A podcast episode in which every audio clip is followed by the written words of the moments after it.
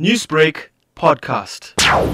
I now wish to introduce a person who I believe is fit and proper to become new National Commissioner of Police, and that is General Sehlahle Fannie Masemola as our new Commissioner of Police. You have the weight of the nation's expectations resting on your shoulders, but I'm confident you are more than up to this task and responsibility. Lieutenant General Masemola replaces General Kehla Sitole, whom President Ramaphosa terminated his employment contract last month, saying it was in the best interest of the country.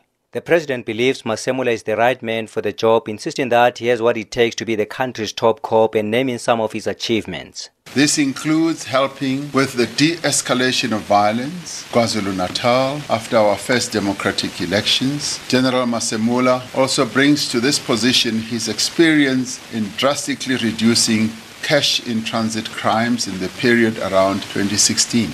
General Masemola played a leading role in coordinating security for all elections that we have held since and including 1994. And he led the securing of major national and international events in our country, including United Nations summits, climate change conferences, and the 2010 FIFA World Cup. General Masemola served the nation as chairperson of NatJoints on COVID 19, which coordinated government's efforts across different sectors, nationally as well as internationally, to keep all of us safe. And with the country grappling to bring down the levels of crime, the president is well aware of the challenges that lie ahead for the new commissioner, urging all in Sandri to support him. Commissioner, be assured of our full support and backing as cabinet and as government. I want to call on the leadership as well as the rank and file of the South African Police Service to pledge their support to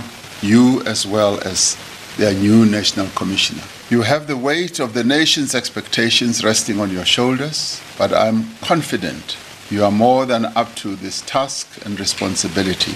Tonight, I call on all South Africans to also offer our support to our new National Commissioner as he assumes his duties because we can only eradicate crime if we work together. And crime analyst Dr. Chris de Kock, who once worked with Lieutenant General Masemola, welcomed his appointment. This is a very good appointment. I can definitely say it's a good appointment. I worked under him, I worked with him when I was in the police. He's a very operational man. He did very well with crime. I mean, he was a deputy police commissioner operational at the time when the current minister was actually the national commissioner. I think they will also work uh, better together because I think both of them are interested in reducing our crime levels, which is very high at this stage.